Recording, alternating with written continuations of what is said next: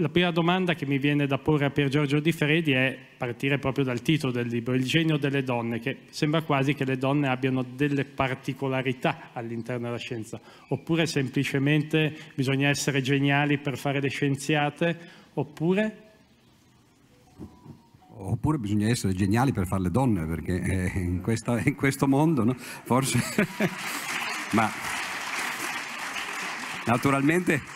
Ci vuole un po' di captazio e benevolenza, anche perché siamo due uomini sul palco, no? A parlare in una manifestazione che si intitola Donne, e, e scrivere un libro sulle donne eh, può essere, no, non dico pericoloso, perché per fortuna eh, ci sono cose più pericolose al mondo, no? Eh, però magari visto in, con un certo storcere il naso, no? O un certo disdegno, perché l'idea è eh, no, non completamente sbagliata, che eh, se uno parla delle donne è bene che eh, la, lasci appunto le dirette interessate eh, parlare. Cioè è un po' pericoloso anche come, come atteggiamento, no? Che, cioè, per esempio, se uno vuole parlare degli elefanti, che non, non c'è nessun parallelo, ho detto a caso, eh? No, semplicemente non è che deve essere elefante, solo gli elefanti possono parlare degli elefanti, solo i pianeti possono parlare dei pianeti, cioè si può vedere, no? Ed è anche, poi, credo, eh, può essere perlomeno, non necessariamente lo è, eh, interessante vedere, no? Eh, qualcuno che appunto non appartiene in questo caso al genere, no? Eh, femminile, e, e che però... Eh, Si, si può interessare appunto di, eh, in questo caso particolare eh, del, dell'aspetto scientifico, no? Cioè delle, delle donne scienziate. Eh, una volta effettivamente eh, eh, l, non ci sarebbe stato tanto da discutere, primo non se ne sarebbe discusso per l'appunto, no? In pubblico, e secondo eh, le, le motivazioni sarebbero state ovvie, quindi anche meno interessanti. Eh, è, è ovvio che nell'antichità il ruolo delle donne è, è ovvio nel senso storico, cioè così è, eh, non che così dovesse essere, il ruolo delle donne era eh, quello, quello appunto, no? Di essere mogli e madri, come mi disse una volta in un'intervista eh, Rita Levi Montalcini, dice: mio padre voleva che io fossi come era mia madre, no? Dice moglie e madre, e io non volevo essere né una né l'altra, no? e, e, e la Montalcini, per esempio, riteneva, infatti eh, così ha fatto nella sua vita, che effettivamente però il, quei ruoli lì di moglie e madre fossero incompatibili col ruolo di scienziata. Lei diceva la dedizione totale che ci vuole per fare il lavoro come lo faceva lei, naturalmente, poi arrivare al premio Nobel addirittura per la medicina, è incompatibile con, con la vita familiare. Non lo è eh, storicamente per l'uomo, perché ovviamente tutta la, tutto il fardello della vita familiare per l'appunto, no, eh, va a finire sulle spalle delle donne. Eh, non tutte sono d'accordo eh, le scienziate con la Rita Levi Montalcini, ce ne sono alcune. Per esempio Rosalind Franklin, che, di cui magari poi qualcosa diremo in seguito, eh, che ha contribuito alla scoperta del D N A, lei diceva eh, non è giusto per i figli avere una moglie scienziata, perché anche lei era, era come la Montalcini, cioè l'idea che la scienza ti porta via tutto il tempo che hai, e, e se poi fai dei figli sbagli, perché, eh, perché poi infliggi a loro, eh, diciamo così, una cattiva maternità. Dall'altra parte ci sono eh, grandi scienziate che la pensavano esattamente al contrario, e non solo la pensavano ma anche facevano. Madame Curie, per esempio, che eh, non soltanto è stata una grande scienziata, ma è probabilmente una dei due, più, due adesso non voglio fare queste cose politicamente corrette da non, de, da non mettere al fondo delle parole eh, la desinenza giusta per i generi, no? Ma comunque, no, è, è, è uno dei due eh, più grandi scienziati del Novecento, insieme ad Albert Einstein. Questo è il livello, no, a cui si è situata eh, Madame Curie, che è stata moglie e madre, aveva figli, tra l'altro i figli poi, eh, o le figlie, eh, so, hanno preso pure loro il premio Nobel, così come il marito, eccetera. La storia di Madame Curie è una storia straordinaria, sei premi Nobel in famiglia, perché poi non soltanto eh, bastava essere Curie per, per avere i geni, diciamo così, da, da, da, da prendere il premio Nobel, ma bastava anche sposarsene una, no? Infatti eh, il marito della figlia ha pure preso lui eh, il, il premio Nobel della... Eh, de, dunque de, della chimica o della fisica, adesso non mi, mi, credo eh, della chimica, e, e, e poi l'altra figlia invece ha sposato lei, uno che ha preso il premio Nobel per la pace, no? E così via.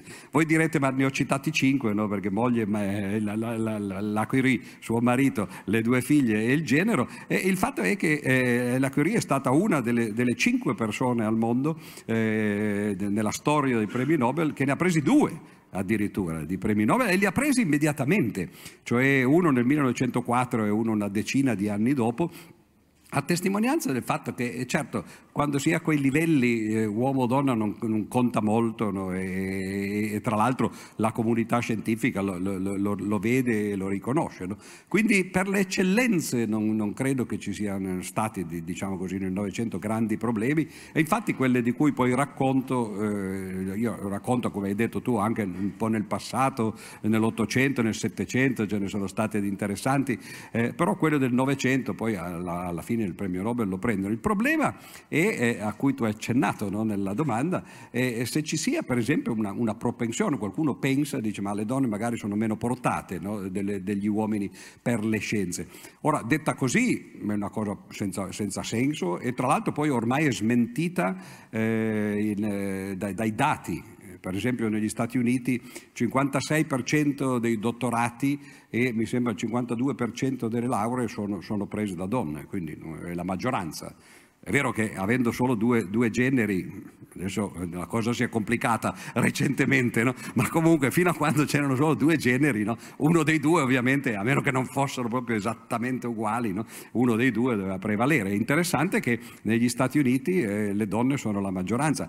Può sembrare invece più sorprendente scoprire per esempio eh, che in paesi come l'Iran eh, due terzi degli ingegneri sono donne. Ora, uno, l'Iran in genere lo associa a una concezione delle donne in cui le donne stanno in casa, sono coperte di veli neri da testa ai piedi, eccetera. Poi quando uno va in Iran si accorge che le cose sono un po' diverse, e soprattutto dal punto di vista scientifico è così.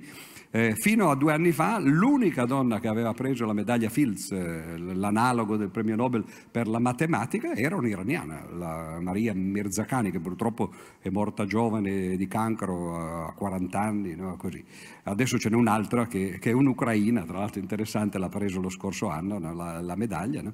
Eh, questo per dire che la cosa è complicata, no? e, e, ed è ancora più complicata dal fatto che nonostante poi eh, oggi appunto eh, non soltanto in Occidente ma anche in tanti paesi eh, orientali eh, le donne studino, e addirittura siano più le donne che studiano che non gli uomini, dal, sia la laurea che il dottorato. Poi però eh, quando si arriva appunto a, a quelli che citavo, cioè ai premi Nobel, lì la cosa è, è, è impari, diciamo così. Allora è chiaro che avere venti donne, venticinque donne che prendono il premio Nobel scientifico su, eh, e, e seicento uomini, no? Nel corso di un secolo, insomma, qualcosa che non va eh, c'è ovviamente, no? eh, e quindi è inutile anche parlarne, è ovvio, no? che, che, che c'è stata eh, una prevaricazione, tra l'altro poi i premi Nobel, anche se poi ce li presentano così come se discendessero dal cielo, ha, di, ha deciso Dio, no? Chi doveva prendere il premio Nobel, in realtà i premi eh, sono sempre dati eh, da, da persone umane, no?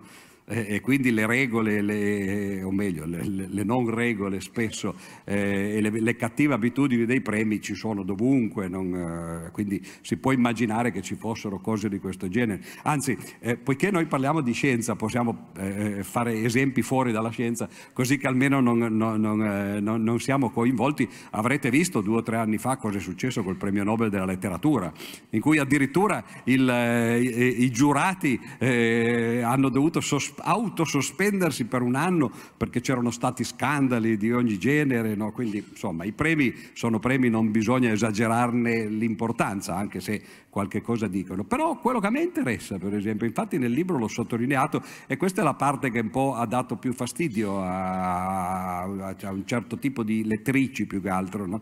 eh, non tanto di lettori, e che eh, io ho trovato interessante, mentre invece eh, qualcuno eh, l'ha presa, no? Come una diminuzione, il fatto che eh, a parte appunto il fatto che le, che le donne a volte hanno avuto difficoltà, e su questo non si discute, ma tra quelle che non l'hanno avuta la difficoltà, per esempio le donne che hanno preso il premio Nobel, no?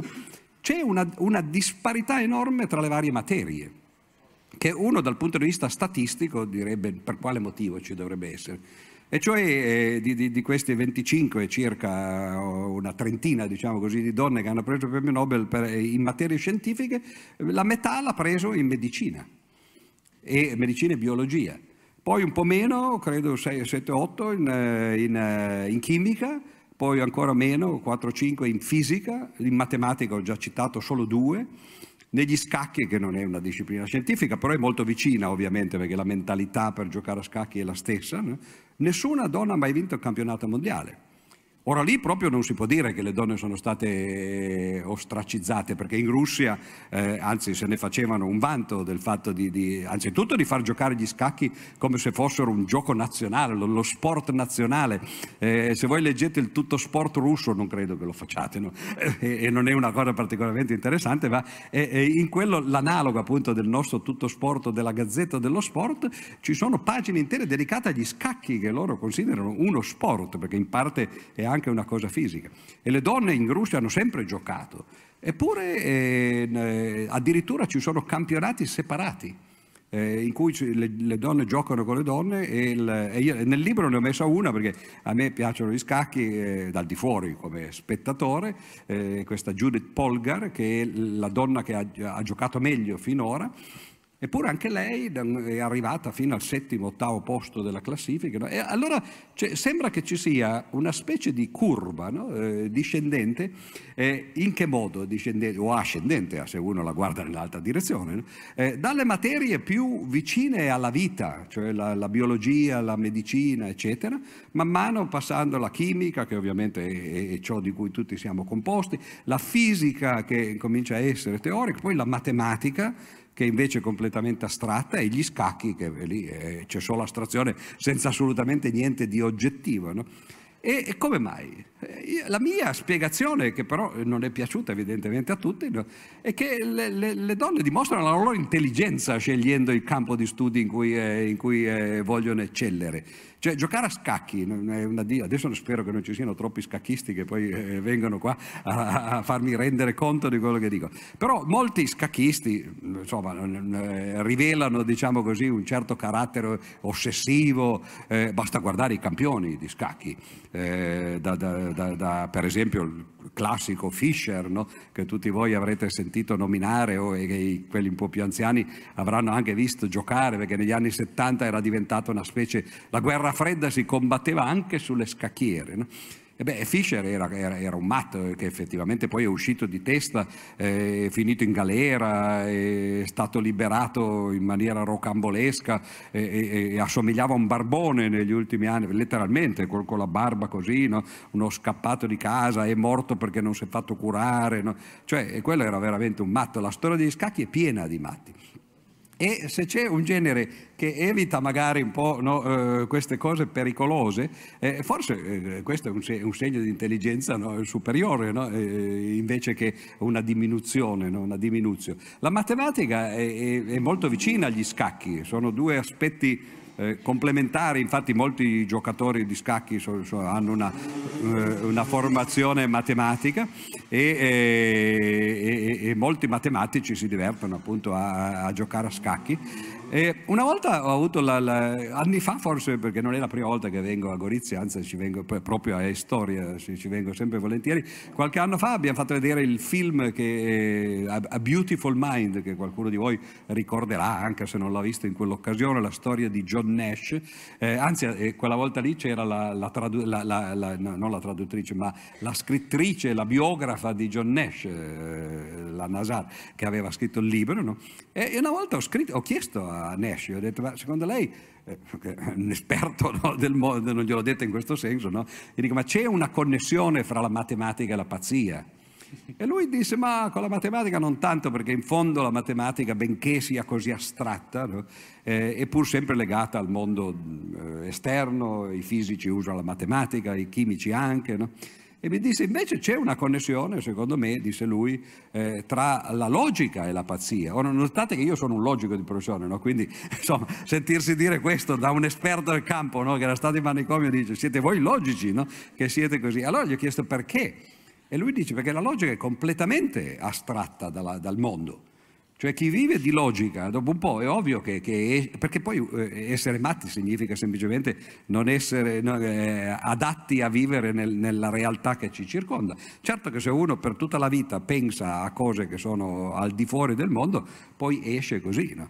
E allora forse il fatto appunto no, di evitare queste, queste discipline è, è un segno di, di buon senso, che, che, che forse le donne hanno più eh, che, non, che non gli uomini. La, la medicina invece ovviamente è il contrario, no? E, e di tutte le scienze quella più vicina alla, alla vita, anche la biologia, no? E così via.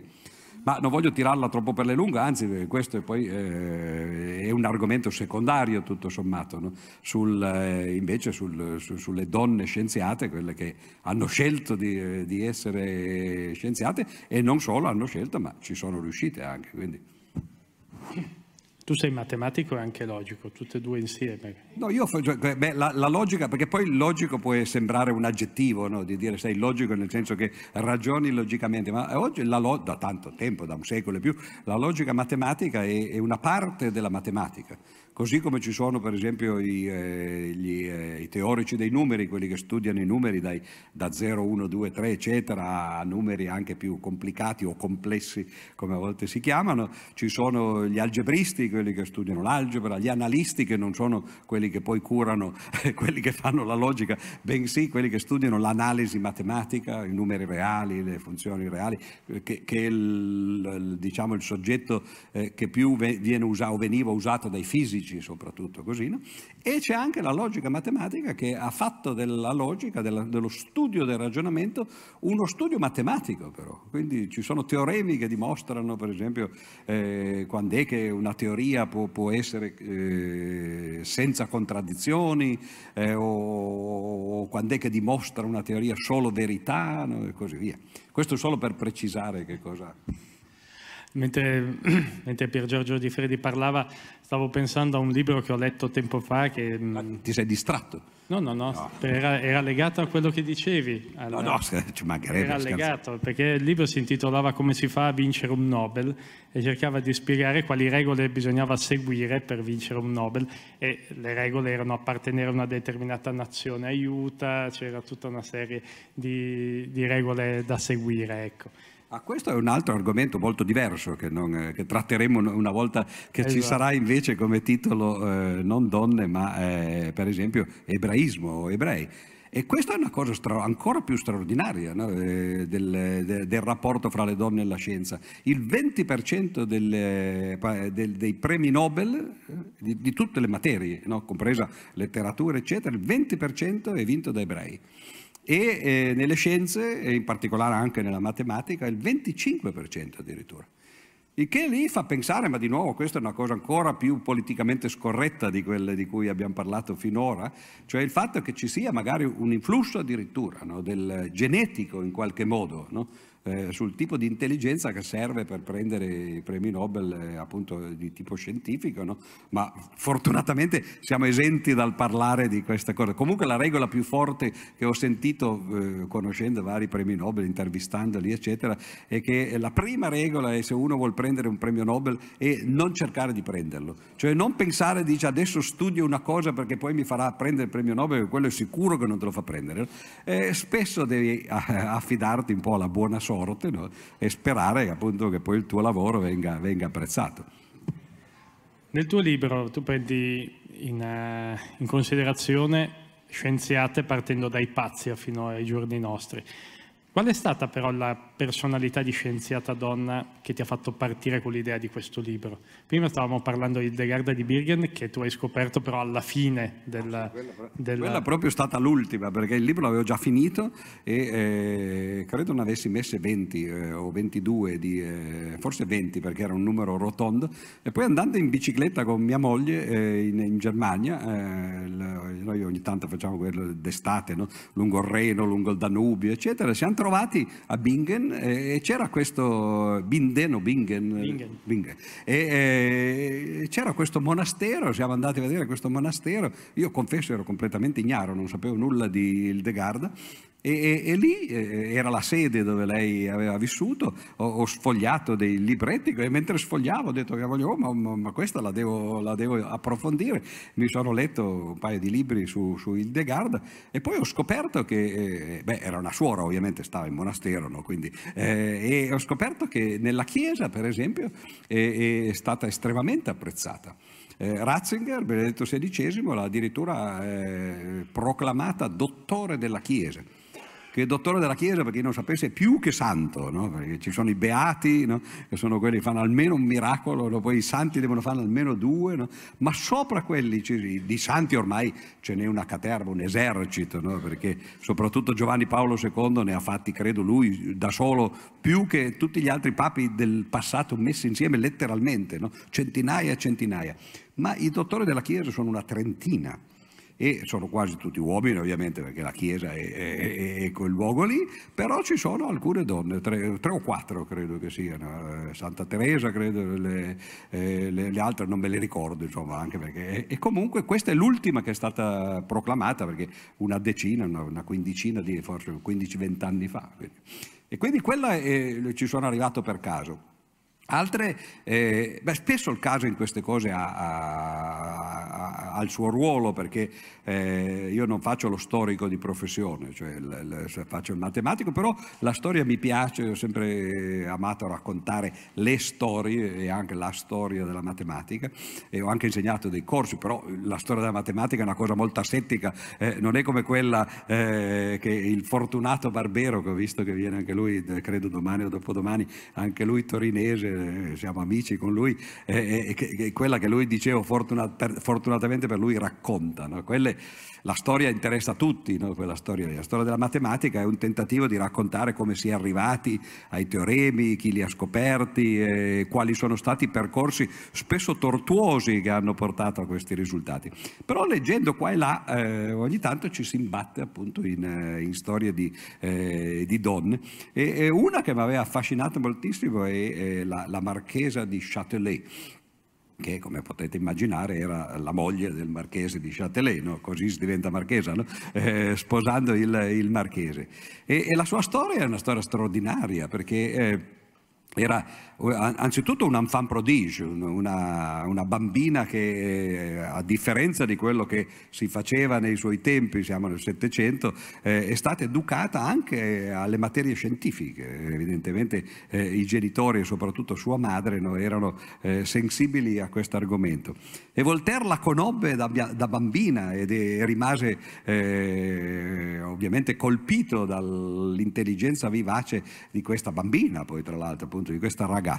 Poi però la incontrò eh, una quindicina di anni dopo e, e, e rimase affascinato anche da altre cose eh, di, della Marchesa, eh, la quale nel frattempo aveva già sposato il Marchese, quindi era diventata una, una nobile, eh, gli aveva già dato i, il paio di figli che, che il, diciamo così, il contratto matrimoniale prevedeva, e poi stava facendosi la sua vita, no? Così. Il Marchese viveva in, a Parigi, no? e, e, ed era un po' squattrinato, perché Eh, già all'epoca molti ricchi avevano i titoli, avevano i possedimenti, però non c'erano i quattrini per mantenerseli. E insomma, per farla breve, eh, quando Voltaire ritornò dall'Inghilterra, voi sapete che Voltaire aveva avuto una vita avventurosa, perché eh, era uno che aveva l- la lingua lunga, diciamo così, e non se la mordeva mai, no? Quindi ogni volta che poteva dire qualche cattiveria eh, la diceva, e la diceva benissimo, perché aveva questo tocco meraviglioso che tutti voi potete vedere quando leggete le sue opere.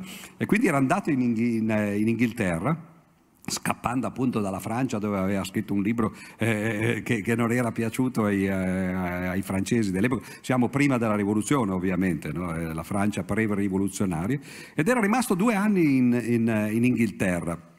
E eh, l'Inghilterra di, di allora, eh, voi avete visto adesso recentemente la cerimonia del, dell'incoronazione di, di Re Carlo terzo, no?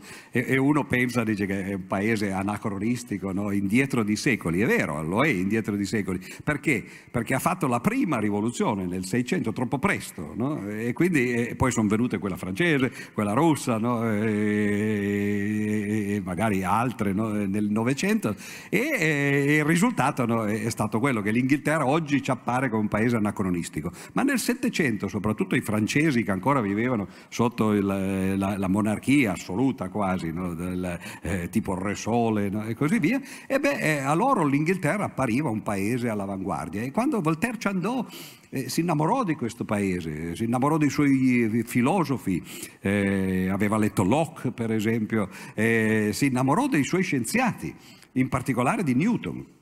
Newton non lo conobbe perché arrivò che Newton ormai era vecchio, e anzi riuscì ad andare al suo funerale nel millesettecentoventisette perché aveva conosciuto la nipote di Newton, eh, che, che è poi quella che ha raccontato molti degli episodi della vita eh, del, dello zio, in realtà era, perché Newton non era sposato, era un altro come, come Madame Curie o come la, la nostra Rita Levi Montalcini, non si è mai sposato perché era completamente dentro dedito al, alla scienza.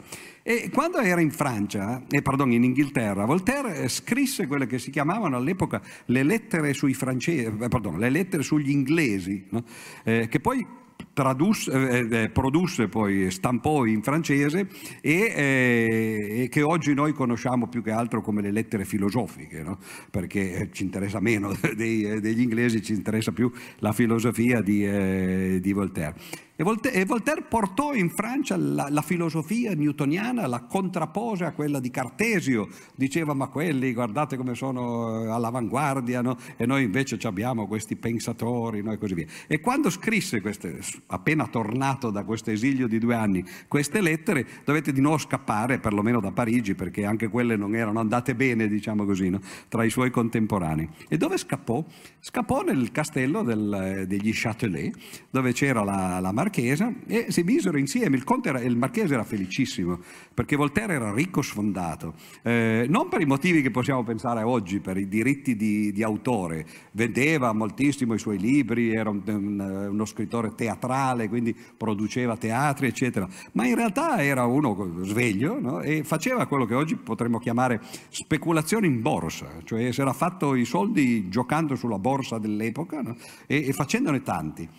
E i castelli, come ho detto, costavano molto, no? Il mantenimento e soprattutto il, la ristrutturazione. E quindi il marchese era felice perché la moglie stava con, con Voltaire nel castello, metteva un sacco di soldi Voltaire dentro castello, il castello e glielo, glielo, glielo rimodernava. Lui stava a Parigi e si faceva la sua vita, no? E così. E loro vissero felici e contenti per almeno dieci anni, eh, Voltaire e la marchesa.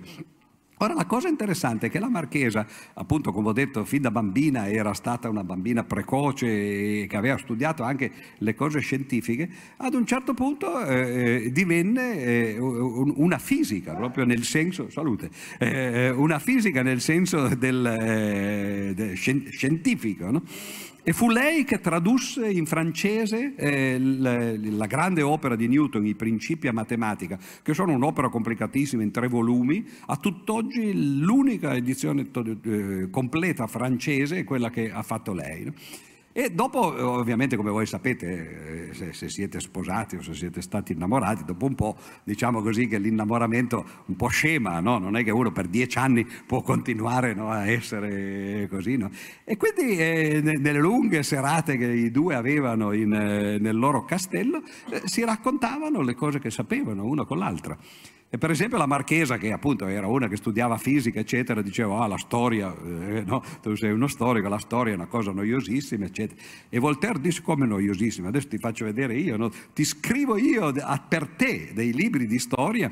E sono poi alcuni dei libri di storia che noi leggiamo di Voltaire, no? Il secolo di, di Luigi quattordici, per esempio, che è un libro bellissimo che racconta sia gli episodi, gli avvenimenti del, del, del, del Re Sole, sia eh, la, le parti invece, la seconda parte divisa per argomenti, cioè quindi la scienza, la, l'architettura, la letteratura di quell'epoca eccetera. E lei cominciò a pensare: ah, ma dice, guarda che interessante, la storia può essere bella da leggere. Cioè, in altre parole, Barbero, diteglielo, ma lui lo sa, no? No, non è che l'ha inventata lui, questa cosa di raccontare la storia, l'aveva già inventata, no? eh, Voltaire per la marchesa. Anzi, lui scrisse quei due tomoni di mille pagine l'uno, che è la storia universale. Gli rac le raccontò la storia pa a partire da, da, da Adamo ed Eva, no? Naturalmente la diremmo così oggi, no? Fino eh, praticamente ai loro giorni. E lei che cosa, che cosa poteva fare? Lei era una, appunto, che, che studiava le cose scientifiche, e gli raccontò eh, la fisica di Newton. che lui in parte appunto aveva orecchiato, infatti nelle lettere filosofiche, nelle lettere sugli inglesi, tre o quattro sono, sono di, di, di filosofia scientifica, filosofia della scienza. Ma lei glielo raccontò nei, nei dettagli. Lui divenne un esperto, per così dire, eh, di, di, di queste cose, e scrisse un libro meraviglioso che non è mai stato tradotto in italiano perché giustamente è un libro di divulgazione scientifica. Si chiama Gli elementi di filosofia newtoniana. E, e, e, ed è un libro di divulgazione scientifica raccontato praticamente dalla Marchesa di Châtelet e scritto però con la, con la penna di Voltaire, sembra di leggere un romanzo, no? e, e così via. Quindi questa è una storia abbastanza strana di una donna che viveva isolatamente. Loro facevano addirittura esperimenti le sere eh, di, di, di questi dieci anni, addirittura poi si misero in competizione perché Voltaire, che non era una persona modesta, quando vide che... Eh, che Che la Marchesa era, era una, una, una scienziata famosa che concorreva, all'epoca si faceva così, no? Si mettevano in, ba, in, in palio eh, non so, la soluzione di un problema, oppure dice fa, fare un esperimento che abbia questo, queste soluzioni, e, e scoprirono una volta che avevano concorso tutti e due allo stesso premio, eh, uno all'insaputa dell'altro, e, e alla fine poi i loro due lavori furono poi pubblicati insieme in quelli che si possono chiamare gli atti. Quindi quella è una storia, per esempio, molto interessante, no? eh, di, di, di un secolo che a qualcuno di voi, a me in particolare, piace molto, no? Il Settecento pre-rivoluzionario, quando ormai si cominciavano a sentire i rumori, no? il, il rullo dei tamburi eh, della rivoluzione francese. Un'altra invece, non so se posso eh, dirne, dirne anche un'altra, che credo siano le due che mi hanno forse più colpito, e invece di una, di una ragazza, di una signora russa che si chiama Sofia o Sonia Kovalevskaya, perché a un certo punto poi cambiò nome, durante, durante, nome non cognome, durante la vita. Ed è una storia anche questa straordinaria, perché sem- sembra di leggere quei romanzi russi che, ai quali tutti noi siamo abituati, se non che questa è, è una storia vera. E, e, e questa matematica, che poi divenne matematica in seguito, eh, in realtà c'aveva una sorella, come spesso succede, leggermente più, più vecchia di lei, e questa sorella agli inizi era lei lo scandalo della famiglia, perché eh, loro vivevano in campagna. Voi, chi, chi ha letto i romanzi russi sa che eh, c'erano i servi della gleba ancora, no? Fino alla rivoluzione russa, e eh, questi possidenti vivevano in queste enormi tenute, no? Oggi, se andate per esempio a Mosca, vicino a Mosca, a Jasna e a Poliana, potete vedere la tenuta dove viveva Tolstoi, che è una tenuta enorme, no? Di decine di, di, di, di, di, di chilometri eh, di lato, no? Così, in cui lui andava a cavallo, no? Faceva tutte le sue cose. Ma questo invece, no? eh, era, era, era un nobile, no? Diciamo così, eh, il, il papà di queste due ragazze, eh, che un giorno scoprì che, che, che, che sua figlia era una poco di buono.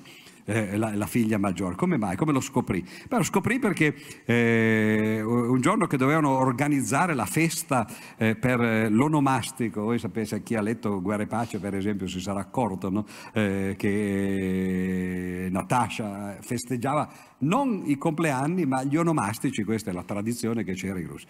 E allora eh, stavano organizzando questa festa, e, e se avete letto il romanzo o se avete visto i film vedrete, no? eh, che, che arrivavano centinaia di persone con le carrozze eccetera, quindi tutta la casa era indaffarata a organizzare la festa, e il padre di famiglia, diciamo, che metteva semplicemente i soldi, no?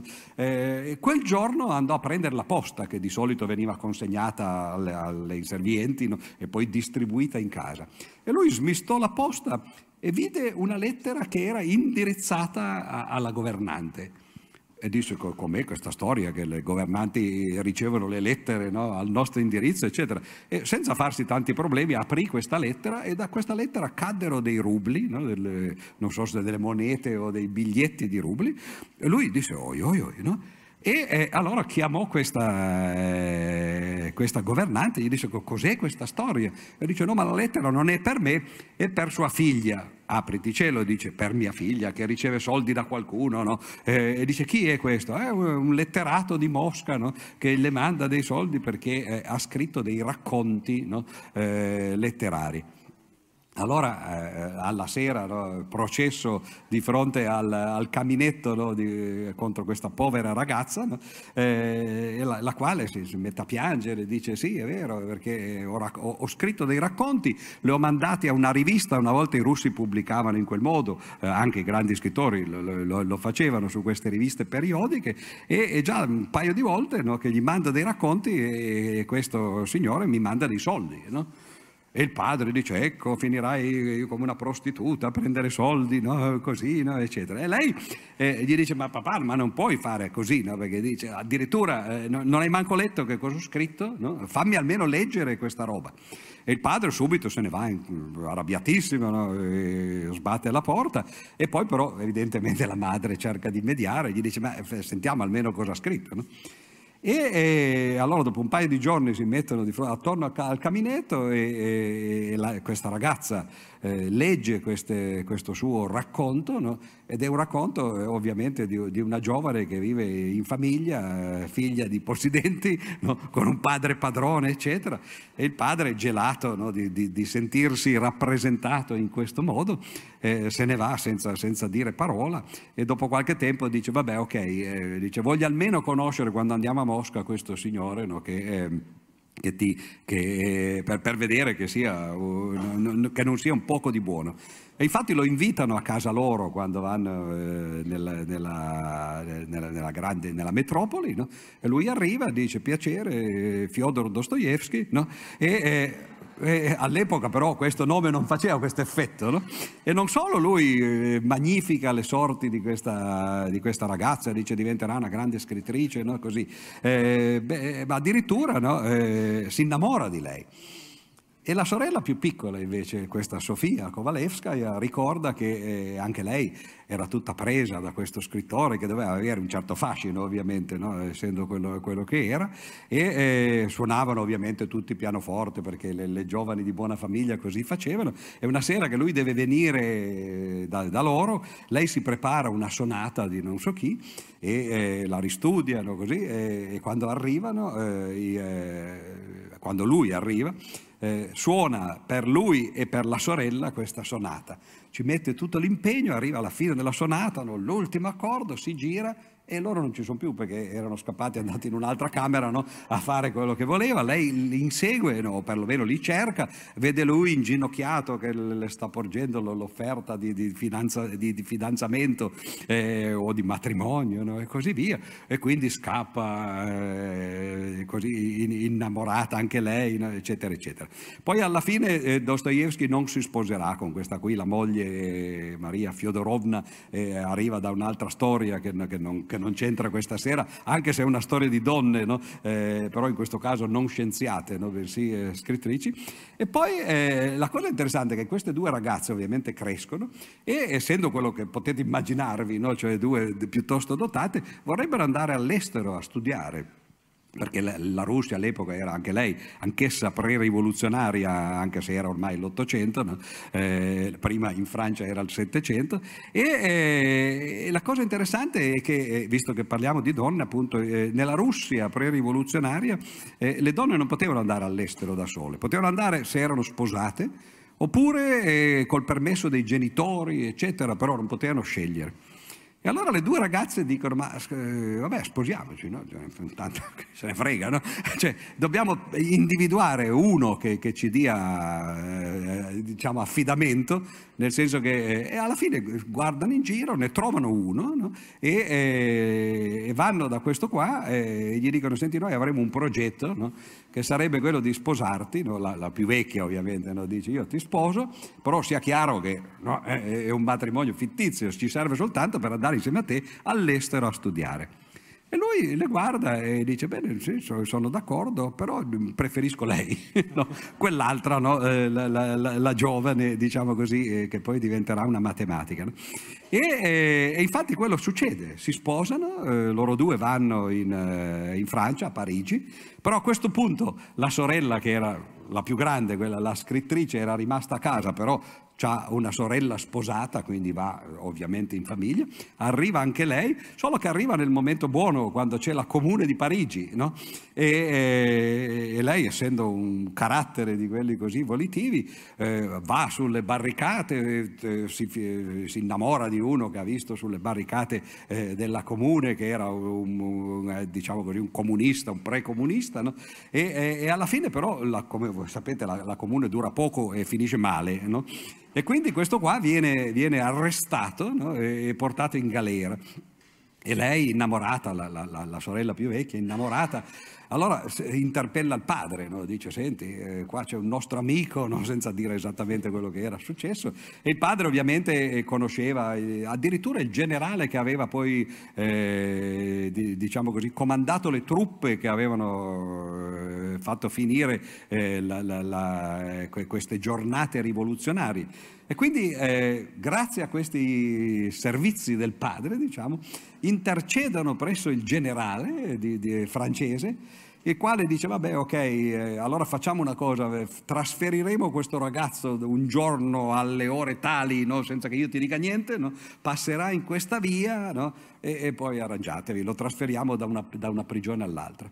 E infatti quel giorno viene, avviene questo trasferimento, loro organizzano un rapimento e eh, il ragazzo, con la condanna addirittura alla pena di morte, no, scappa con questa ragazza e si rifugiano a Londra, no, da un amico eh, che era anche lui un rivoluzionario, che si chiamava Carlo Marx, no? E eh, allora uno dice: ma scusa, dunque, ma questo è un romanzo o, eh, che ti stai inventando, no? E, eh, e dopo un po' eh, il, eh, anche la sorella dice: vengo, vengo a trovarti questa volta a Londra, no? E la sorella arriva col marito, no, e dice che il marito eh, studiava, no? Era uno che studiava anche lui scienze, no? E dice: anch'io ho un, un amico, andiamo a trovarlo, no? Si chiamava Carlo Darwin, no? In cui invece in questo caso. E questa è la trilogia, no? Che nella storia, prima ancora di cominciare a vivere, no? Queste tre ragazze, queste due ragazze avevano già incontrato Dostoevsky, lasciato appunto, no? Cuore spezzato, Darwin, Marx, eccetera, no? E lei poi diventerà questa eh, Sofia Kovalevskaya, diventerà la prima donna che, che, che si laurea in, in Germania, perché va a studiare poi assieme al marito in Germania, prende il dottorato, ritorna in Russia eh, eh, credendo, forse illudendosi, che eh, avendo un dottorato preso all'estero avrebbe potuto insegnare in università, ma i russi dicono: sì sì, l'hai preso il dottorato, però donna sei, no? e, e noi le, le, le donne non le vogliamo. E quindi a questo punto lei si ricorda di essere sposata, dice: c'ha un marito, dice che il marito potrebbe servire anche a un'altra cosa, no? E quindi effettivamente fanno un figlio, no? Semplicemente, no? E finalmente consumano il matrimonio, però la cosa finisce male, perché il marito fa, fa degli investimenti, diciamo, azzardati, e alla fine si suicida addirittura. Lei si ritrova eh, eh, moglie, ormai vedova, no? E madre però, con questo bambino. E comunque eh, se, se ne ritorna in, eh, in Europa, finisce eh, nel, nel nord Europa, dove, dove co, come sempre eh, la, la civiltà era un po' più avanzata, no? Di qualche decennio o forse di qualche secolo, e diventa la, la prima donna praticamente che ha una cattedra di matematica in Svezia, a Stoccolma. Però il fatto è che in fondo eh, insomma, la, il talento letterario ce l'aveva anche lei, no? A parte la sorella, che aveva scritto dei romanzi eh, che hanno avuto anche abbastanza successo, eh, uno dei quali si chiama Due sorelle, tra l'altro, no? e, e, e che è un bellissimo romanzo, si trova tradotto. E, e uno dei romanzi che lei scrisse poi eh, eh, in realtà Dostoevsky eh, insomma, in qualche modo, non dico che l'abbia copiato, no?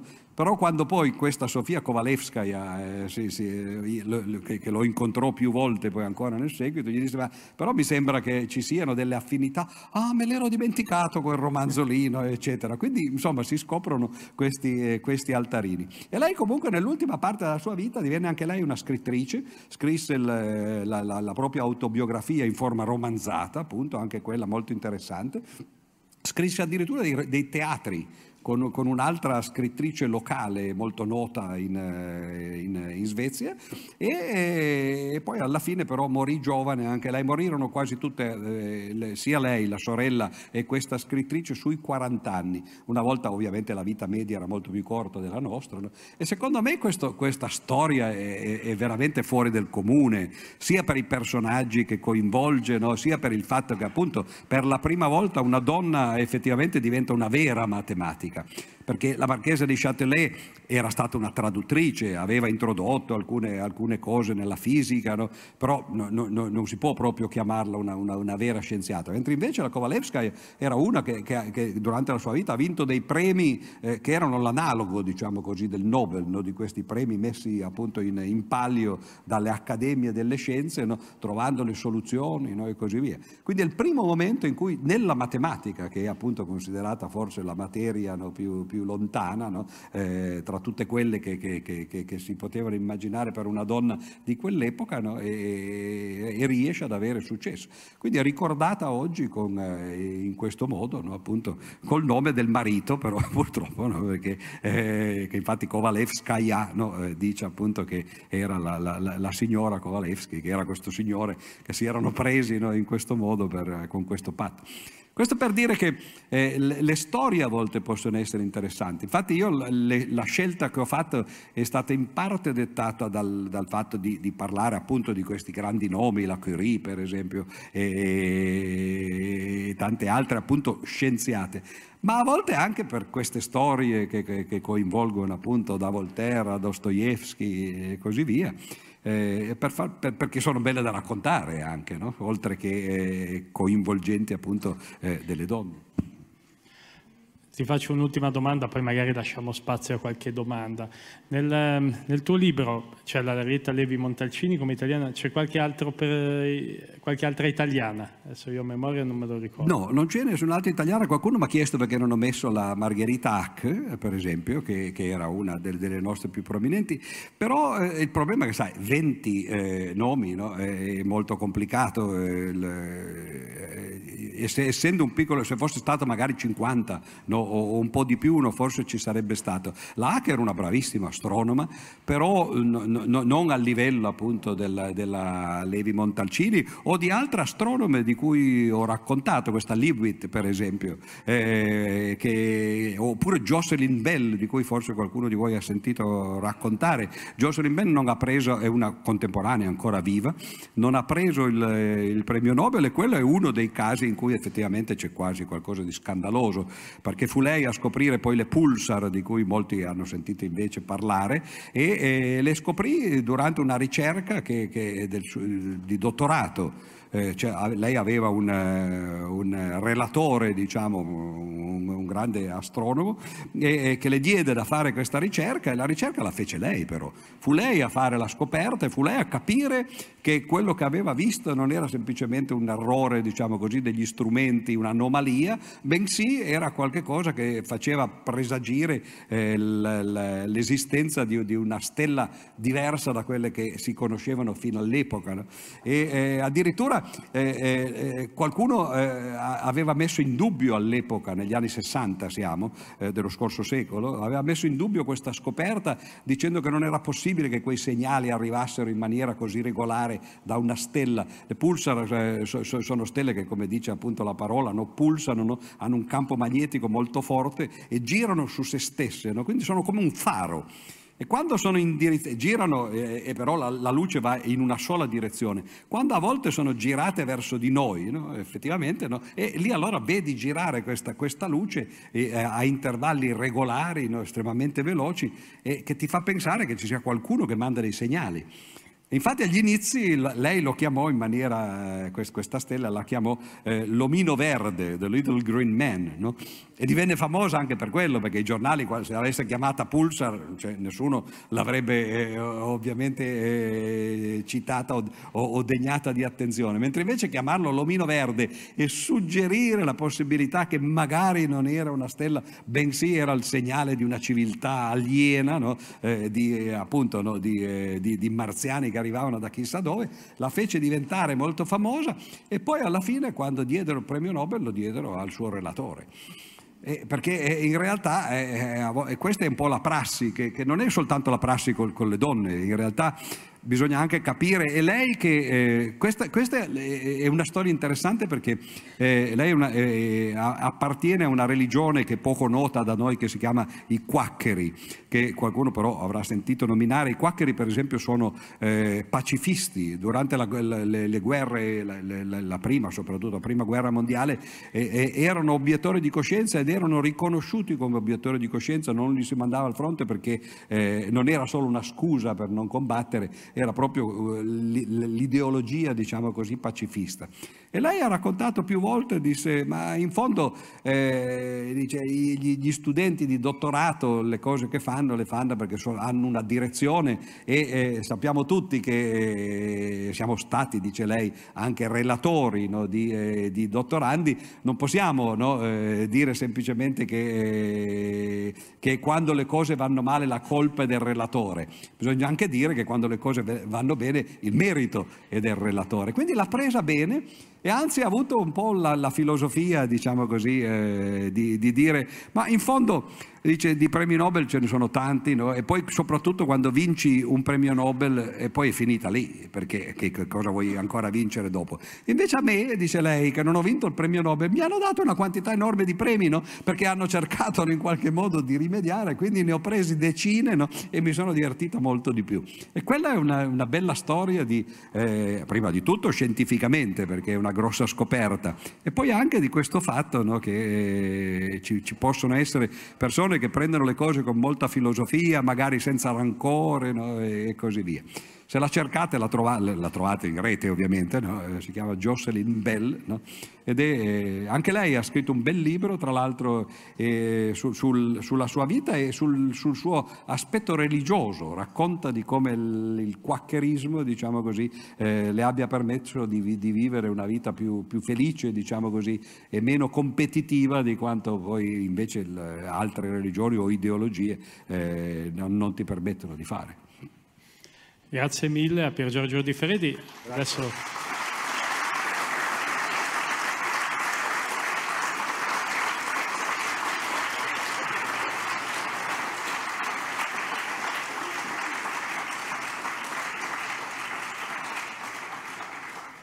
se qualcuno ha voglia di fare una domanda, di proporre una questione, l'unica cosa, magari se si avvicina, così parliamo al microfono, che, che è più semplice, se no ci salutiamo. In, in maniera non minacciosa, però, avvicinarsi. No? Prego.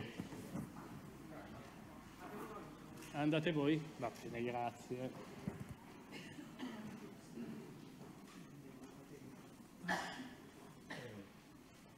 Sì, mi senti? Sì. Eh, prima ha citato, ho sentito citare Rosalind Franklin. Si può dire qualcosa? Avrei preferito di no, ma comunque lo dico, lo dico volentieri, perché eh, una delle critiche di nuovo che sono state fatte a questo mio libro eh, è che in un paio di capitoli, eh, tra virgolette, no, ho parlato male eh, di un paio di donne, ma il, il, il fatto è che la colpa non è mia, cioè è mia nel senso che l'ho scritto, ho scelto di farlo, no?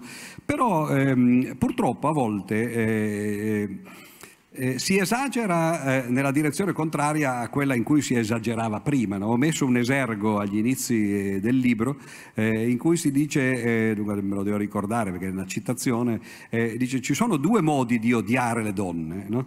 Eh, il primo è odiarle, no? Come fanno i maschilisti, no? Che dicono che le donne non hanno qualità, no? Eccetera, no? E che quindi eh, non bisogna considerarle.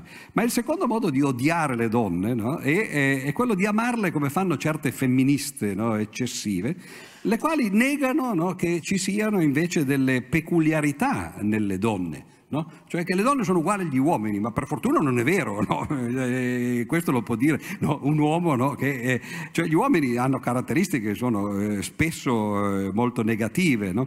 E eh, il fatto che magari le donne abbiano altre caratteristiche magari non così negative, no? Secondo me, no? È una cosa positiva. Ora, eh, a volte eh, il, soprattutto il femminismo americano eh, che eh, ha fatto queste cose. Voi sapete che ci sono due grandi filoni del, del femminismo nel nel Novecento, e eh, c'è il femminismo americano, appunto, che, che sostiene le donne sono uguali agli uomini, quindi eh, devono poter fare la stessa carriera, devono avere gli stessi incarichi, no? devono, cioè, devono fare esattamente quello che, quello che, che, che, che fanno gli uomini, no? E è tipico appunto dell'America, no? Nel senso dove il femminismo è giustissimamente da questo punto di vista, no? Dire non, non bisogna eh, eh, in realtà eh, eh, far soffrire alle donne, per esempio il fatto, come tra l'altro si fa ancora anche in Italia da noi, no? Il fatto che a parità di lavoro, no, ci sia un, eh, un salario inferiore per le donne, no? Quindi parità di, di, di diritti salariali, che è una cosa ovvia, parità di carriera eccetera, no? Però non, non c'è solo quello, no? E il femminismo francese o più in generale europeo è molto diverso, quello della De Beauvoir per esempio, no? quello, quello americano aveva come, come guru, diciamo, o gura, non so come si può dire, no? eh, usando parole che non, che non coniughiamo eh, nella nostra lingua, no? eh, Betty Friedan per esempio, no? Mentre invece il, il femminismo francese era quello che discendeva da, dal famoso libro Il secondo sesso di Simone de Beauvoir, eh, che a me aveva, aveva colpito molto quando avevo letto da ragazzo, no? Era, ovviamente no, noi nel sessantotto, no, nel sessantanove eh, ci interessavamo anche di queste cose. L'idea della De Beauvoir era proprio quella, no? Di dire le donne sono donne, no? E devono essere loro a proporre un modello di vita eh, che è alternativo a quello degli uomini che è stato dominante finora. Cioè il fatto che noi abbiamo questo, questo modello basato appunto sul carrierismo, sul, sul, sul, sul, sul, sul far carriera, andare avanti eccetera, e lei diceva forse no, sarebbe bene che le donne pro, pro, ne, ne proponessero un altro, no? Ora, le femministe americane, appunto, queste altre, no? e, e, per esempio nel caso della Franklin che, che ha chiesto lei, eh, ma anche nel caso di, eh, di, di Mile, Mileva Einstein, che, che è stata la moglie di Einstein, no? Hanno secondo me esagerato, no? Il fatto che, eh, che queste due donne non abbiano avuto eh, un completo successo nel campo, nel campo scientifico, e nel caso della Franklin il motivo eh, che poteva anche essere un buon motivo, e perché è stata contrapposta a un uomo che è sicuramente un maschilista, che si chiama James Watson, che molti di voi conosceranno, è lo scopritore del D N A eh, insieme a Crick, no? Quindi Watson e Crick sono stati loro a scoprire il, il D N A. Ora eh, è vero che Watson era, era un, per un pessimo carattere, no? Però la cosa interessante è che anche la Franklin era un pessimo carattere, i due bisticciavano e, e si, e si pre prendevano a pesci in faccia uno con l'altro, no? Lei lo chiamava l'odioso americano, no? e, e, lei, e lui chiamava lei, no? la, la terribile eh, Franklin, no? e, e così via. E c'è un episodio, effettivamente, che è un episodio spiacevole, in cui Watson eh, venne a sapere di una fotografia che aveva fatto eh, la, la, la, la Franklin. No, no, non c'è niente di, di, di, di, di, eh, di pruriginoso in queste fotografie, sono fotografie fatte al D N A, no? Alle molecole di D N A, ehm, e quando gliela fecero vedere, no, non fu lui andare a rubare la fotografia nel cassetto, fu un collaboratore della Franklin, che in realtà era il suo capo, no? Che gliela fece vedere ad un certo punto, disperato, perché la Franklin l'aveva fatta questa fotografia da nove mesi prima, no? E aveva continuato a fare fotografie, e loro continuavano a dirgli: ma facciamo un modello del D N A, perché poi ci sono pure gli americani, la scienza spesso è una lotta, è una, è una corsa, no? In particolare verso il premio Nobel, no? E lei continuava a insistere che non era ancora tempo, che le fotografie non davano le informazioni necessarie. Invece Watson, quando la vide questa fotografia, in, in cinque minuti, no? Tira fu tirò fuori, no? Alcune informazioni, e il risultato è stato che poi alla fine il premio Nobel l'ha preso Watson, no?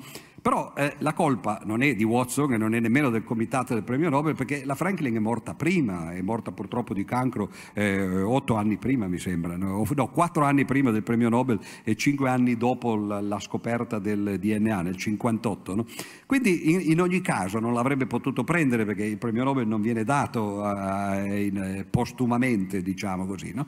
E secondo me esagerare questo, questo, questo episodio, no?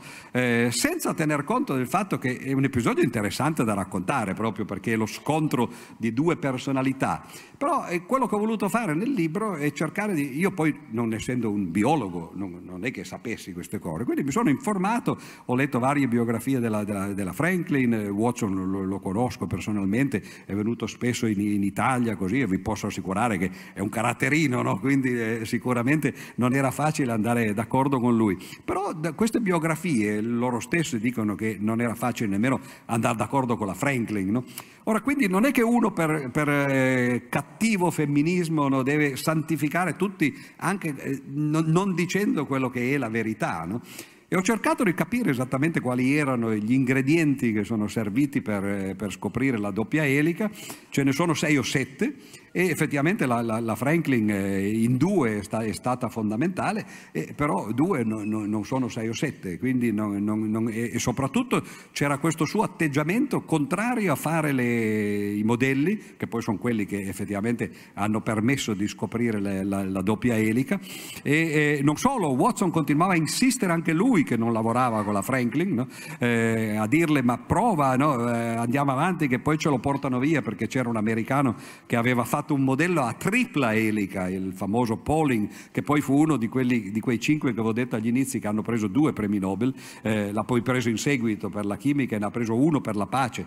eh, lui, Pauling è una persona anche lui estremamente interessante, ma eh, eh, quando fece il primo modello del D N A a tripla elica, e all'epoca le cose non si facevano per mail, che arrivava la notizia trenta secondi dopo, si mandavano queste cose per nave, eh, i preprint, no? E quando Watson ricevette questo modello si accorse subito che c'era un errore, e eh, disse: mamma mia, eh, e sapevano tutti che, che qual era il valore di Pauling, anche se all'epoca non aveva ancora preso eh, un premio Nobel, e disse: questo quando si accorge del, dell'errore eh, ovviamente farà le cose giuste, no? Quindi è bene che corriamo noi, facciamo questa gara. Lui si precipitò dalla Franklin, e questo è un famoso episodio, no? E le disse: guarda che abbiamo ricevuto questo articolo di Pauling eh, che si è sbagliato, no? Dice: se non ci buttiamo noi, tra due o tre settimane si accorge dell'errore, no? E ci porta via la cosa.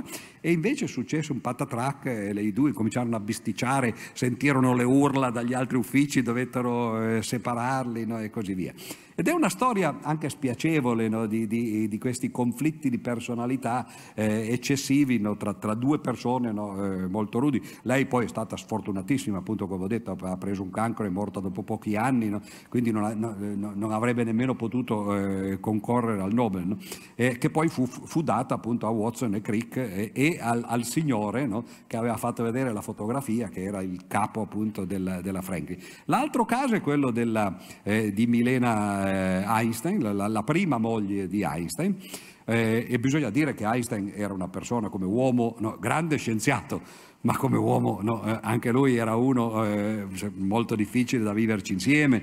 Ci sono le lettere che, che lui ha lasciato eh, a, a, a, appunto a questa, a, a questa prima moglie, da giovani, tutti innamorati eccetera, ma poi quando dovevano divorziarsi, una lettera che fa eh, agghiacciante, che io ho messo nel libro, no?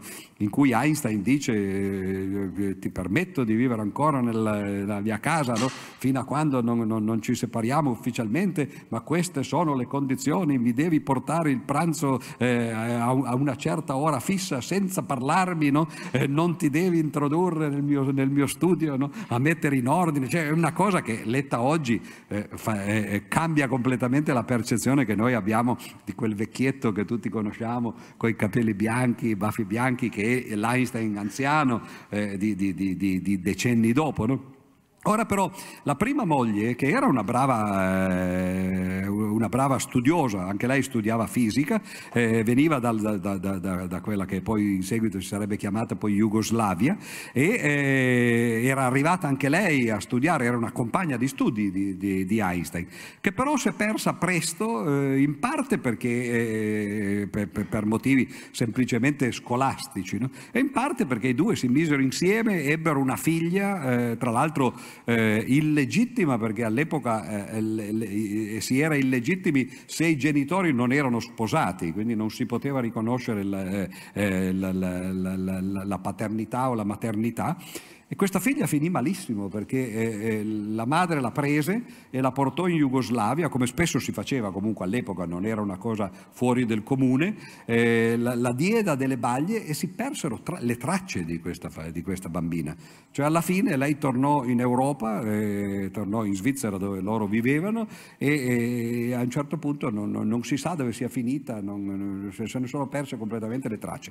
Quindi una storia molto triste, eccetera, che però no, non ha nulla a che vedere con la scienza, no? Quello è una, è una cosa appunto per gli storici.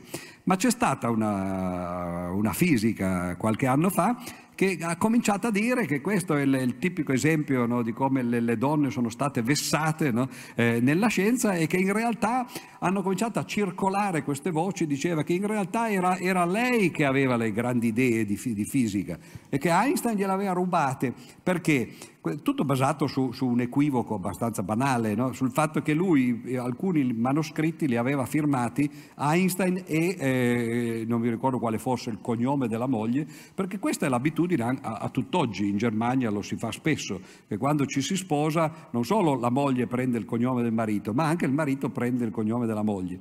E qualche americano che lesse queste, queste cose, no, e ignaro di questa abitudine, vide i due nomi, no, e quindi dedusse e dice: ah, ma allora i lavori di Einstein originali erano a due nomi, li avevano fatti insieme, poi lui ha cancellato il nome, no, e così via. E anche questo, ho raccontato la storia, però questa è meno diffusa di quella della Franklin, quindi fa meno male, diciamo così, eh, solo per far vedere che, che, che, che non bisogna eh, fare i difensori delle cause perse. C'è abbastanza carne al fuoco per discutere quali sono state le condizioni delle donne nel passato, per discutere di quelli che sono veramente i, eh, le, le ingiustizie che sono state fatte, come quello del, della Bell eh, che, che, che ho citato prima e che non è l'unica, tra l'altro, no? Eh, ce ne sono altre che racconto nel libro. Però non bisogna nemmeno tacere quando invece le storie sono state un po' deformate, no? e, e, e alla fine vengono raccontate per, per un pregiudizio ideolo- ideologico. Sono solo quelle due lì, credo, che, eh, che, che abbiano fatto il giro del mondo, e soprattutto vengono dagli ambienti sociologici, no? Non dagli ambienti scientifici. Com'è facile poi sbagliarsi in quegli ambienti lì perché non si sa che cosa effettivamente è successo. Non so se la risposta era quella che più o meno eh, si aspettava. O... Bene. Io ringrazio Pier Giorgio Di Fredi, abbiamo superato il nostro... Lasciamo spazio agli altri incontri di Estoria. Grazie mille. Grazie a voi, serata. Arrivederci, grazie. Buona serata.